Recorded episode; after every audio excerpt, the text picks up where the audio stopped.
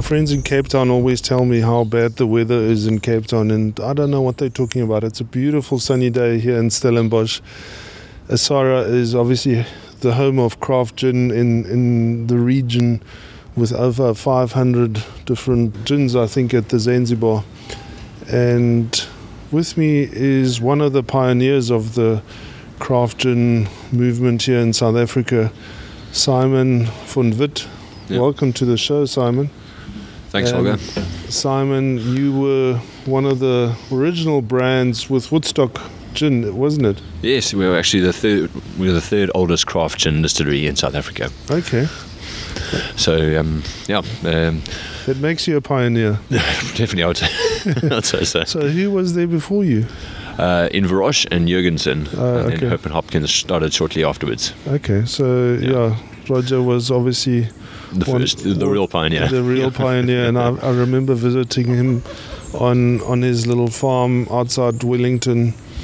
And what impressed me the most was his bitters. He made some bitters for me and poured me a rock shandy, and I just couldn't believe how nice this thing could be. I don't know. you tried his absinthe. It's also pretty. No, I didn't like that. that was, yeah. Yeah.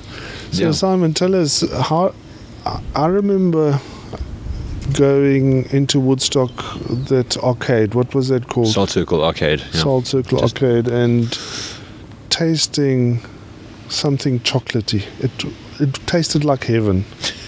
Can you remember that? Yes, clearly. Uh, that is, that's where it all actually started. It started. Um, we before I was making gin, I was making liqueurs. I spent um, a few years traveling around Europe and ended up teaching English in Italy and Spain, and I just loved the culture where they did.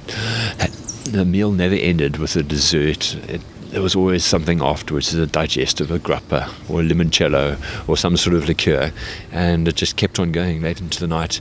And I thought this is fantastic. I'm going to bring that back to South Africa. So I got a lot of recipes from friends over there, and when I came back to Cape Town, I started playing around with them and found that we couldn't actually make it using cane spirit or anything from the supermarket in South Africa. Over there, you could buy alcohol at 90%. Over here, obviously, there's a bit of an issue with buying high percentage spirits, and um, maximum was 43%.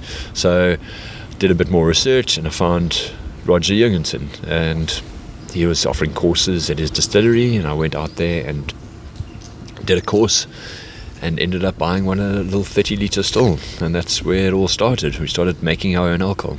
Got a license and started making liqueurs and uh, going to markets on the weekend going to good food and wine shows and um, sort of paying for itself. It's just a hobby weekend type of thing. And at the same time, um, I met Warren with his Dragon Ginger Beer, and you you were sharing. yes, yes we, sh- we initially shared premises out in atlantis and then we moved to salt river Okay. yeah And were you marketing it together at the markets, or was it completely separate? no we had separate stands but we'd often go to the same markets yeah. Okay. And that's that's a long, long time ago. What sort of give us an idea when? We're talking about 2009, 2010. That was long a good 10 years ago. Yeah, Oh. ages ago. Yeah, that was long before everybody woke up to the word craft gin. Yeah, absolutely. I mean, there was Jack Black had just started out at that stage in 2007, 2008, and craft Yeah. beer was just picking up. So, yeah, craft Yeah. was. But, uh, but yeah, and I mean, I was I remember looking for new ideas, and I came across Roger's website and his his beautiful packaging, and it, for me, it it, it kind of chol- a vodka in a beautiful bottle like that, and he had a gin, and he phoned me once. He was looking for for sugarcane juice, and he wanted to obviously make a rum agricole, and I didn't even know what he was talking about. but that's a long time ago. Now we know a lot more, don't we? Absolutely, yeah. no, Roger was definitely one of the pioneers. I think he was doing it long before everyone else woke up to the whole movement. But Yeah. he probably put craft on the map initially, although he was such so. I think he was just a little bit too small scale. He didn't do enough marketing really to yeah. get known. Yeah, And and I guess we all got different strengths. His strength is developing recipes and, and really tinkering and making the stuff. Develop, you know, and uh, then you get the marketers who who Yes. change the world. for sure. Yeah, absolutely. yeah. Yeah. So you were making those those liqueurs, and then how did you get onto gin? Gin actually it all happened by chance. I mean, I was at doing the liqueurs, I was at market, and then someone gave me a bottle of Inverroche to try, and I was, I was, I was blown away. I I thought this is fantastic. I'm going to start making a gin, and I, before that, I never really even liked gin. I thought it was um, Gordon's, Schweppes, and a bit of a slice of lemon. But when I tried the Inverroche gin, I thought there's so much more to it, and thought re- we could really do something with gin. And we started playing around with the base spirits that we were using, which was a grape base, and we often used leftover beer as well, as sort of malt base, and experimenting with gin. And suddenly just took off, and I was, yeah. And it started selling. That, that started selling locally in Cape Town, and then I was contacted by people up in Joburg, and we got it up there. And within a few months, it was pretty much national. Yeah, so um, we started um, selling it at markets. I think we did the cheese festival, good food and wine show, and it was so popular that we decided to get into a couple of stores as well. And once people started hearing about it, it was it just took off. Who was the first bottle store that you? No, it was actually Tony. Was it was Tony? Claremont Liquor City. then we took it out to Marnie, Ronan Liquors, and it was doing really well there. Um, and yeah, then from there we took it out to quite a few more liquor cities, and it took off there as well. Um, and a couple of tops at SPAR, and then we got someone up in Joburg to distribute it for us. Can you remember who that was? Yeah, uh, Nicholson Smith. Okay. Yeah. And they got it into quite a few stores. And then we got contacted by Ultra, and uh, they came down and tasted it, and they liked the product, and we got into Ultra nationwide. So yeah, it took off from there. Yeah, it's not and I left easy my now. day job. Uh, and then you left your day job. yeah. Okay. And then pretty much the rest is history. And we moved from a tiny little premises, little hole in the wall basically in Salt Arcade, across the road next to the biscuit mill. And um, yeah, it's just kept on growing.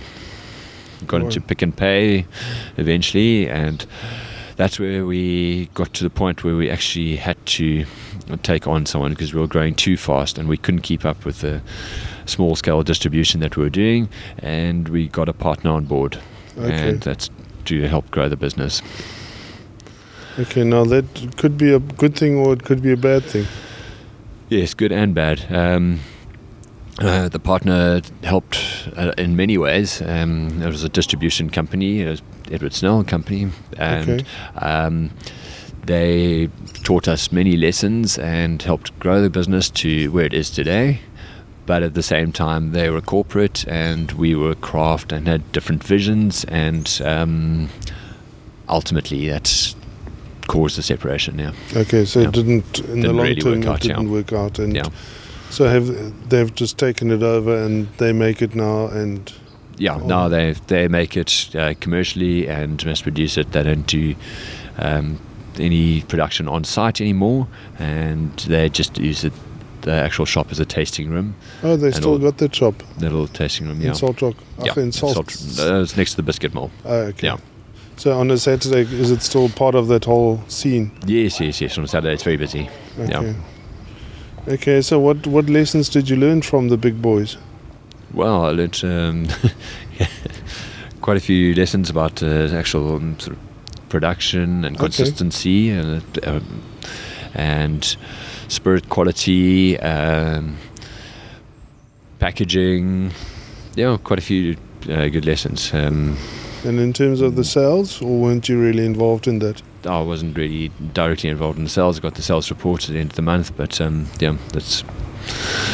Yeah. Um, and have you got any idea of the volumes that they do now?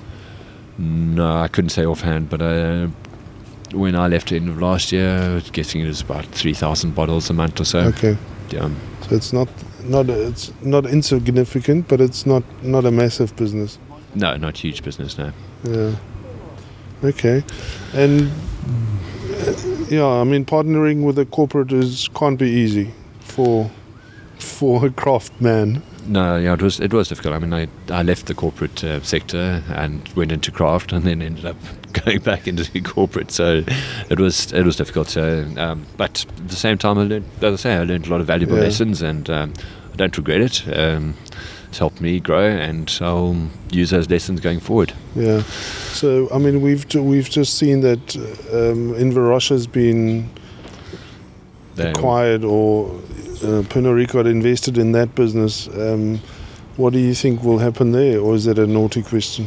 I think pretty much the same. it's, it's- yeah, Okay. but Inverroche are um, on a much bigger scale than we ever were. Yeah, they started well off with a thousand litre st- uh, still, and they're very well established in 19 different countries, as far as I know. Yeah, so so it is. It is on a different scale. completely different scale. Yeah, I And- think Lorna, yeah, might start up something else now. I don't. I'm not too sure. Yeah. Yeah. Okay. And what are you up to now? Oh, we started a, a new brand, or actually a few new brands. Okay. Instead of Back to the same old liquor, don't you learn? we have, as I said, we have learned many lessons. Not With enough. Woodstock, we we, call, we put everything more. under one roof, and now we've separated our brands. So we've done a completely different non-alcoholic brand to our alcoholic brands, and we've um, diversified as well. We're doing spice sachets, which is a really nice garnishing for drinks. Um, we're doing non-alcoholic gin and tonic.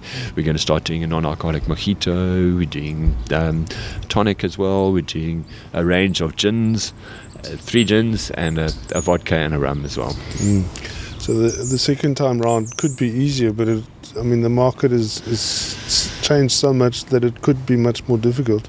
Yeah, yeah, you're right. Yeah, the, I'm finding the market very saturated at the, moment, at the moment and very difficult to get into or get back into at least. Um, so we're looking at trying to establish something in the, in the Western Cape and hopefully KZN and Gauteng, even on a much smaller scale, and then get into the export market. I'm going to the Food and Hotel Expo in China at the end of the year, and hopefully I can get something going there as well. My friends in China tell me that gin is not big in in, in China. Well, I'll have to find out when I'm there. I, Yeah. I know it's it's quite big in Singapore and Hong Kong at the moment. Yeah. There. Yeah, different markets. In uh, the Chinese tell me that they they're starting to drink wine. Obviously, Mm. beer is very big, but gin and whiskey are not big. Interesting. Yeah, probably all drinking their baijiu. Yeah. uh, and it was my friends Yeah. from Sha- Changsha Bai, uh, one of the, I think, top 10 baijiu producers in, in, in China. oh, really? Yeah. Oh. They came over to South Africa a while ago, they're exploring the South African market. Yeah, Oh, interesting. Well, I'll, I'll have to find out when I'm there. See what happens. yeah. So yeah, no, we're also looking to establish ourselves in um, some of the islands, um, Seychelles, Mauritius. Um, have you got contacts there, or is it? Yes, we used the sort of Indian Oceans group uh, before with uh, Woodstock Gin, and I've spoken to Mandy, and she's quite keen to get it going again. So, um, I, obviously, small volumes we're dealing with, but nevertheless, it does move quite fast there. Um, then um, I think there's quite a big market uh, for those little 50 ml uh, bottles that's actually untapped at the moment, um, where we're looking to getting those into hotel groups, uh, game reserves, um, Okay. and I also like those miniatures because uh, people get to, to to try a lot more different gins. Absolutely, it's a nice little souvenir. You can do Yeah, build up a big Cool. collection, and yeah, and you don't have to pay fork out three, four hundred rand every time. exactly. Yeah. Yeah, Easy to slip in your pocket. You don't have to put even put it in your suitcase when you're going when you're flying. Yeah. yeah. What has the response been now that you back in the business? Uh, it's been mixed, I suppose. I'm not going to lie. It's, uh, it's been quite tough. I mean, people say, oh, we've got so many gins on our shelves. Uh, but um, our price point is very competitive, so people are saying uh, they will look at it and they will give it a chance. So, Yeah, uh, I said it's been a very tough winter for gin across South Africa. Hardly anything has been selling, actually. And um, if you come in at the right price, price point, then you've got a chance. So Yeah. that's what we, we're doing now. Going to Okay. take a bit of a knock initially, but we'll just want to get it onto the shelves. And the product that you're making, you're distilling it yourself? yes, everything we it's do. a real craft yeah. product. Uh, everything's made on site, so if you come to our distillery, you can actually see the whole process in action. Well, we I look forward to tasting it. We're here, as I said, at Sora and uh, Terry, who was a judge at uh, the the first South African Craft the Gin Craft Awards, yes, yes. Awards is is here and the barman here. So let's let's go and get some feedback from him. Okay, fantastic. Looking forward to it. Yeah, Simon, it was really nice to meet you. We've we've been chatting on email for, for many many years and on, on social media. And I don't think you're that active on social media, but not so active. Uh, That's not my strong point. but uh, it's it's always amazing when you meet somebody that that you've known for such a long time. You meet them in person, and mm. you. I mean, yeah, it's it's great to meet you finally. And uh, tell us a little bit about the brand. Our new brands. Mm-hmm. Well, I don't or the names at least. yeah, the, the names. Okay, well, we've got two from? brands: the James Benson, which is my middle name, and my wife's name combined. That's our non-alcoholic range. So, as I said, we're doing um, the non-alcoholic gin and tonic. We've done a, uh, the rose version, which has got rose geranium. It's got juniper berries, and it's all naturally distilled. So it's a dry dis- distillation, just using water and the, the botanicals.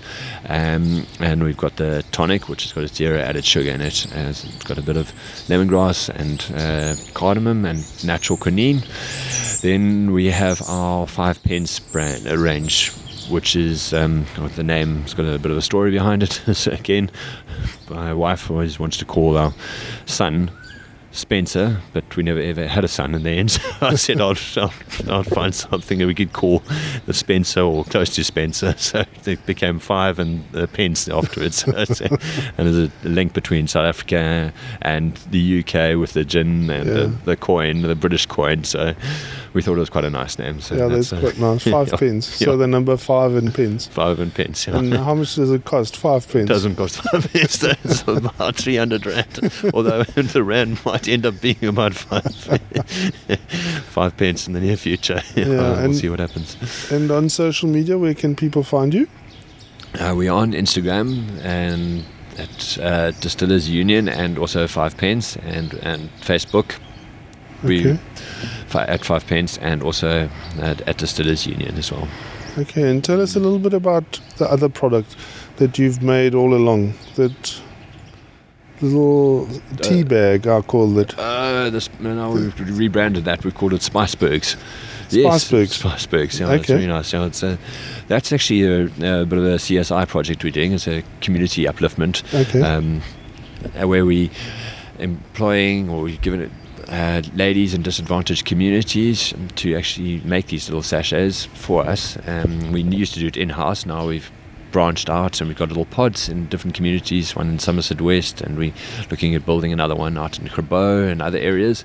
Um, where they, they make the sachets, they've got cardamom, star anise, cinnamon, juniper, and hibiscus, um, and they basically they add color, a little bit of pink color to the gins, and they just keep on adding flavor. You can use each one about three times, and they're really fantastic. Actually, um, they've taken off quite nicely. Um, we you can use them for any white spirit, and we've uh, we tested them in in tea actually it even mm. works in just hot water and if you want to make it almost like a glühwein, you can add a shot of gin to it so it's got m- multiple uses um, and it's a really nice little project and also nice sort of side uh, benefit to the, the community as well okay so just explain it it looks like a triangular little tea bag yes and, and inside this tea bag Am I allowed to call it a tea bag? You can call it a tea bag. It's although it's it's a spice bag more than a tea bag. It's a it's a silky spice sachet. A silky spice sachet, and that you drop into your into your gin and tonic, your long drink, and as you said, any any drink,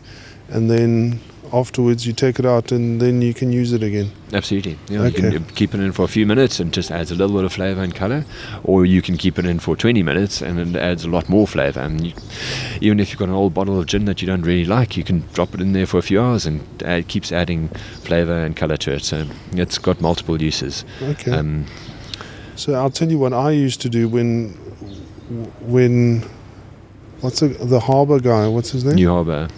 New Harbor when uh, they launched Nick. when Nick launched his distillery, he had this uh, crowdfunding thing, and I, I, bought a bottle of gin online uh, on on his crowdfunding thing, and we received this bottle, and my wife loved it. It was a rooibos thing, first time we'd ever seen a rooibos gin, I think. And I said I can make that, and I put a bottle of gin in a, in a coffee percolator, put a few rooibos tea bags in the coffee side and then percolated the, the gin through that and made a made a rooibos gin. Um, but she wouldn't drink it. she refused to drink it. I think next time I'll just drop your little. Try one of those uh, spice sachets. Spice sachets. I'm sure it'll work. there you go. Lots of clever things from from a clever inventor, Simon. Thanks for joining us today. No problem. Pleasure, And Holger. we wish you good luck. And um, guys, look out for. Just give us the the James Benson, five pence, and the Spicebergs, And and, and Distillers Union. Obviously, that's where everything's made. Yeah. Okay, there you go. Thanks for joining us, and uh, let's go and taste some gin. Pleasure. Thanks. Let's do it.